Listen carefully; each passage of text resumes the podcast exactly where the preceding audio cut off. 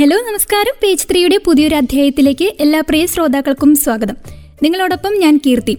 Cinema ലോകത്തെ പുത്തൻ വിശേഷങ്ങളൊക്കെ ആയിട്ടാണ് ഇന്നും പേജ് ത്രീ എത്തിയിട്ടുള്ളത്. നമുക്ക് ആദ്യത്തെ വിശേഷം തന്നെ കേൾക്കാം. പ്രണവ് മോഹൻലാൽ പങ്കുവച്ച ചിത്രങ്ങളാണ് ഇപ്പോൾ സമൂഹ മാധ്യമങ്ങളിൽ ചർച്ചയായിരിക്കുന്നത്. അച്ഛനോടൊപ്പമുള്ള തന്റെ കുട്ടിക്കാലത്തെ ചിത്രങ്ങളാണ് താരം പങ്കുവച്ചിരിക്കുന്നത്. കുഞ്ഞു പ്രണവിനെ നെഞ്ചോട് ചേർത്തിരുത്തി കവിളിൽ ഉമ്മ നൽകുന്ന ചിത്രത്തിന് മോഹൻലാൽ തന്നെ കമന്റുമായി എത്തിയതോടെ അതിന് കൂടുതൽ ഭംഗിയേറി. മുത്തവും ഹൃദയവും ഒന്നിച്ചു നൽകിയായിരുന്നു മോഹൻലാലിന്റെ കമന്റ്. സോഷ്യൽ മീഡിയയിൽ അധികം സജീവമല്ലാത്ത താരമാണ് പ്രണവ് മോഹൻലാൽ. യാത്രകൾ ഏറെ ഇഷ്ടപ്പെടുന്ന താരം പങ്കുവയ്ക്കുന്ന ചിത്രങ്ങളാകട്ടെ യാത്രാവേളകളിൽ പകർത്തുന്ന മനോഹരമായ പ്രകൃതി ദൃശ്യങ്ങളുമായിരിക്കും. പതിവിന് വിപരീതമായിട്ടായിരുന്നു അച്ഛന്റെ ചിത്രം പങ്കുവച്ചത്. എന്തായാലും ലാലേട്ടൻ ഫാൻസും പ്രണവിന്റെ ഫാൻസും ചിത്രങ്ങളെ ഏറ്റെടുത്തിരിക്കുകയാണ്. നമുക്ക് കേൾക്കാം ചലച്ചിത്ര ലോകത്തെ അടുത്ത വിശേഷം. സമൂഹ മാധ്യമങ്ങളിൽ ഇപ്പോൾ ചർച്ചയായിരിക്കുന്നത് മീരയുടെ വാക്കുകളാണ്.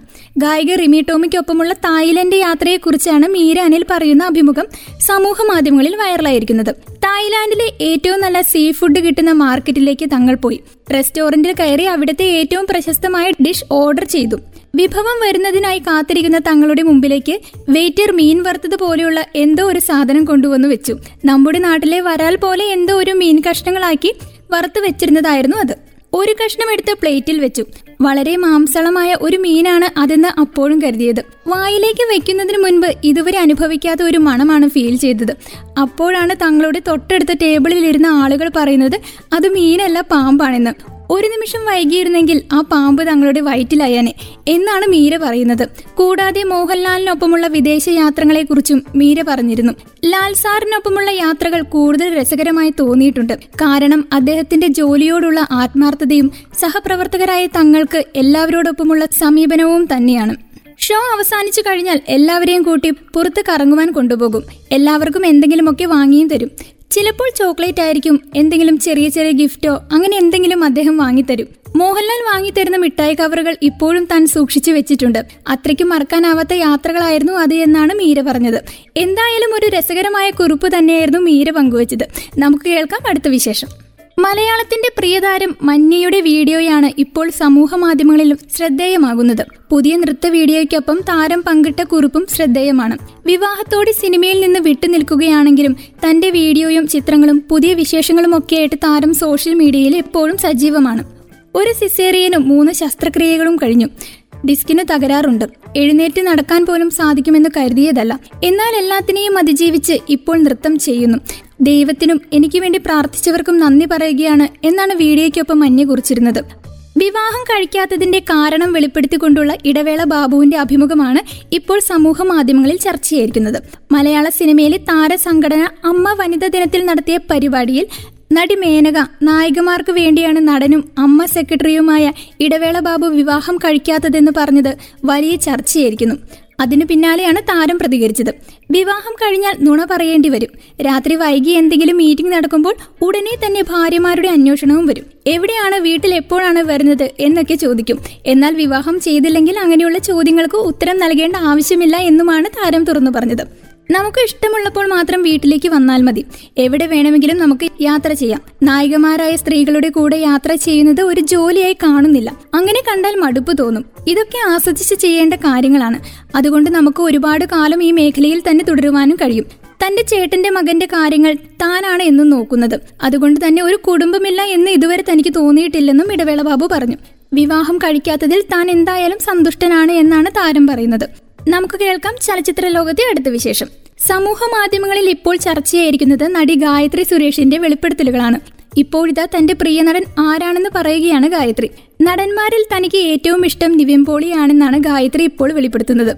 നടന്മാരിൽ എനിക്ക് ഇഷ്ടമുള്ള അഭിനേതാവ് നിവിൻ പോളിയാണ്. അതിന് കാരണം അദ്ദേഹത്തിന്റെ നിഷ്കളങ്കമായ ചിരിയാണ്. മാത്രമല്ല നാളുകളായി സിനിമകൾ ചെയ്യുന്നുണ്ടെങ്കിലും അതിര് കടന്ന ഇന്റിമേറ്റ് സീനുകളിൽ അദ്ദേഹം അഭിനയിച്ചിട്ടില്ല എന്നാണ് ഗായത്രി പറഞ്ഞത്. താരത്തിന്റെ വെളിപ്പെടുത്തുകൾ ഇപ്പോൾ സമൂഹ മാധ്യമങ്ങളുടെ ചർച്ചയായിരിക്കുകയാണ്.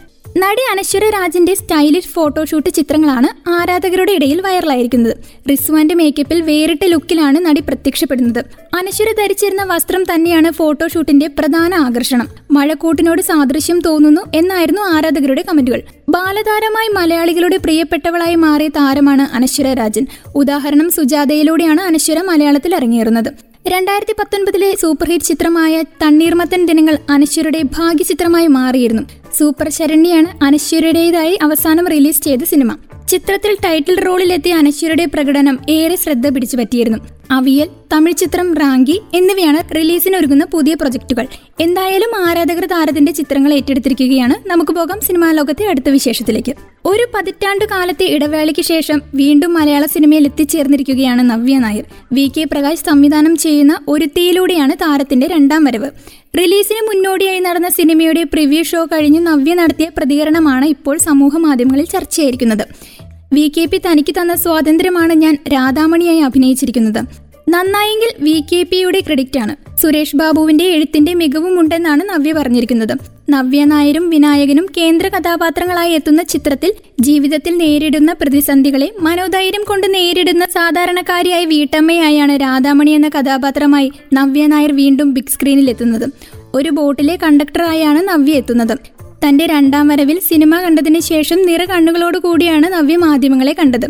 സംവിധായകൻ സിബി മലയിലും സിനിമ കാണാനെത്തിയിരുന്നു. രണ്ടാം വരവിലും നവ്യയുടെ ഗംഭീരമായ തിരിച്ചുവരവാണ് ഒരുത്തിയിലേതെന്നും സിബി മലയിൽ പറഞ്ഞു. എന്താണെങ്കിലും അണിയറ പ്രവർത്തകർ ഏറെ സന്തോഷത്തിലാണ്. നടൻ ദുൽഖർ സൽമാന്റെ അഭിമുഖമാണ് ഇപ്പോൾ സമൂഹ മാധ്യമങ്ങളിൽ വൈറലായിരിക്കുന്നത്.